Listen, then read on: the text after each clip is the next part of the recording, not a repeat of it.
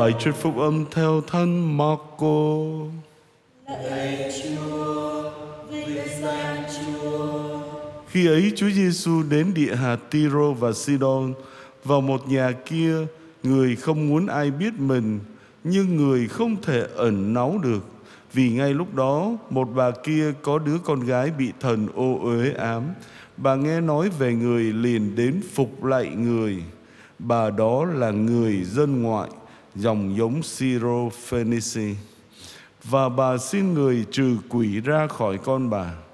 Người nói, hãy để con cái ăn no trước đã, vì không nên lấy bánh của con cái mà ném cho chó.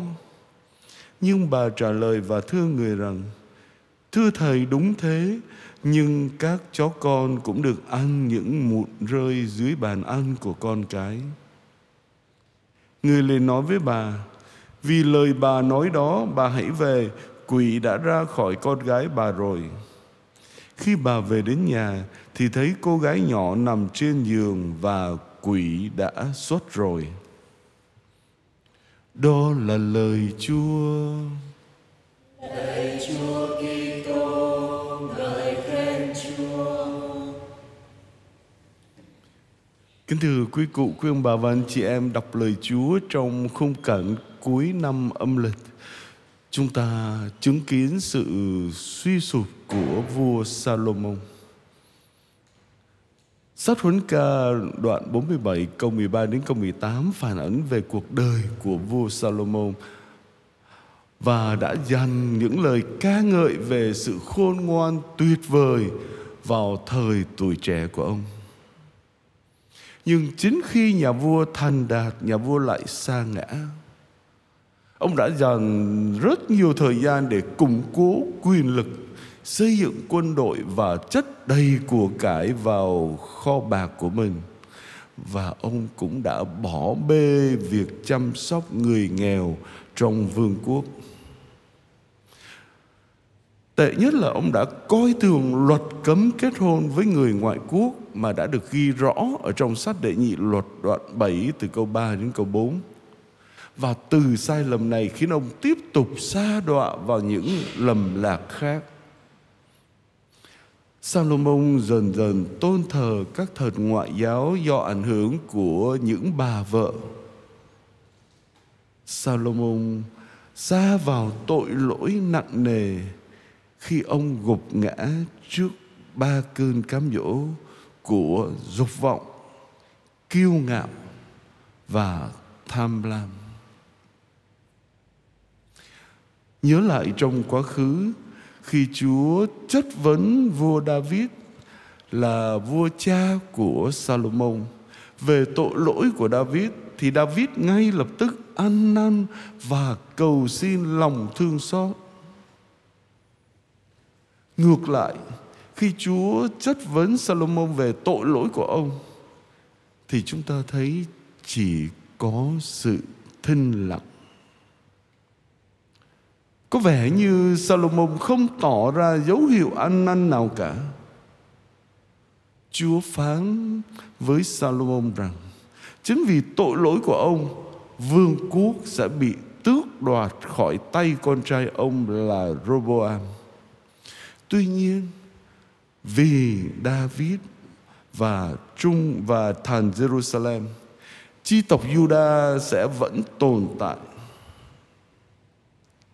Chính qua những sự kiện xảy ra trong lịch sử này, Thiên Chúa đã cho thấy Ngài trung thành với giao ước mà Ngài đã ký kết với David như thế nào. Bất chấp sự bất trung của con người. Còn trong bài tin mừng theo Thánh Marco thì ngày hôm qua chúng ta nghe Chúa Giêsu tuyên bố rằng mọi thực phẩm đều sạch Lời tuyên bố này, Chúa Giêsu đã dỡ bỏ rào cản ngăn cách người Do Thái với người ngoại. Còn đoạn trích tin mừng ngày hôm nay, đó là cuộc gặp gỡ giữa Chúa Giêsu với người phụ nữ Hy Lạp, gốc Phoenicia thuộc xứ Syria. Vì thế mà chúng ta phải đọc cái cuộc đối thoại này dưới ánh sáng đó. Ơn cứu độ không chỉ dành riêng cho người Do Thái, nhưng nay đã được Chúa Giêsu mở rộng cho mọi dân tộc. Khi người phụ nữ xin Chúa chữa lành cho đứa con gái bị quỷ ám, Chúa đã thử thách đức tin của bà dưới hình thức một dụ ngôn nói rằng phải cho con cái được ăn trước và bánh của con cái thì không nên cho chó ăn. Điều Chúa muốn nói là các phước lành của Chúa sẽ được ban trước tiên cho dân Do Thái. Dân được tuyển chọn, chứ chưa phải là cho dân ngoại. Nhưng người phụ nữ dân ngoại không cảm thấy bị xúc phạm bởi những lời của Chúa Giêsu và trái lại, bà lại khôn ngoan lặp lại dụ ngôn của Ngài. Bà khẳng định rằng lũ chó trong nhà không hề đói mà lại được ăn những mảnh vụn trên bàn của con cái rơi xuống. Chúa Giêsu rất cảm kích trước đức tin của bà và Ngài đã thương xót trừ quỷ cho con của bà. Việc ban phúc lành của Thiên Chúa cho dân ngoại cũng được nhấn mạnh trong hai câu chuyện tiếp theo trong tin mừng theo Thánh Marco. Chúa sẽ chữa lành cho một người dân ngoại ở miền thập tỉnh và Ngài cũng sẽ làm phép lạ hóa bánh ra nhiều lần thứ hai, từ bảy chiếc bánh cho bốn ngàn người trong lãnh thổ của dân ngoại. Phép lạ thứ hai này hướng tới ngày mà cả người Do Thái lẫn người dân ngoại đều đều với tư cách là con cái của Thiên Chúa sẽ được ăn chung một bàn tiệc thánh thể trong giao ước mới. Kính thưa quý cụ, quý ông bà và anh chị em, Lời Chúa hôm nay cho chúng ta thấy có một sự tương phản giữa vua Salomon và người phụ nữ xứ Syria. Salomon, vua dân Do Thái sau khi được đón nhận phước lành từ Thiên Chúa, cuộc đời ông đã được bao bọc bởi của cải vật chất và thú vui.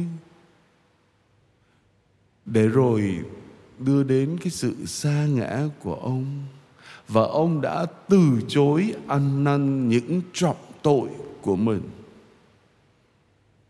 Ngược lại, người phụ nữ dân ngoại đang đau khổ tột cùng và bà khiêm nhường chạy đến với Chúa Giêsu và trong một đức tin vững mạnh, bà xin Ngài ban phước lành, ban ân huệ cho con gái của bà.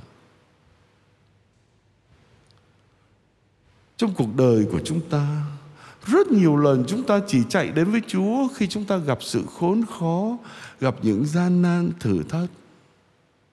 Còn khi chúng ta thành công, chúng ta say sưa hưởng thụ và tự cho là đó là do công sức tài năng của ta. Quên mất hay cố tình phủ nhận quyền năng phúc lành từ Thiên Chúa. Hôm nay trước thềm năm mới giáp thìn và mùa chay cũng đang cận kề chúng ta hãy đưa ra quyết tâm tôi sẽ bắt trước ai và tập luyện nhân đức gì một thái độ cứng lòng không ăn năn sám hối đầy kiêu hãnh của Salomon hay là sự kiên trì khiêm nhường của người phụ nữ Syria. Lạy Chúa Giêsu, Chúa đã thử thách đức tin và niềm hy vọng của người phụ nữ Syria và bà đã kiên trì cầu xin và đặt chọn niềm hy vọng nơi Chúa. Con khao khát rằng, nếu khi Chúa cho phép những khó khăn xảy đến trong cuộc đời của con để thử thách niềm tin và tình yêu của con, thì con cũng vượt qua được phép thử này để biết luôn đặt trọn niềm tin tưởng vào Chúa trong những lúc con gặp gian nan thử thách và những khó khăn thử thách càng làm cho tình yêu của con dành cho Chúa trở nên sâu đậm hơn. Amen.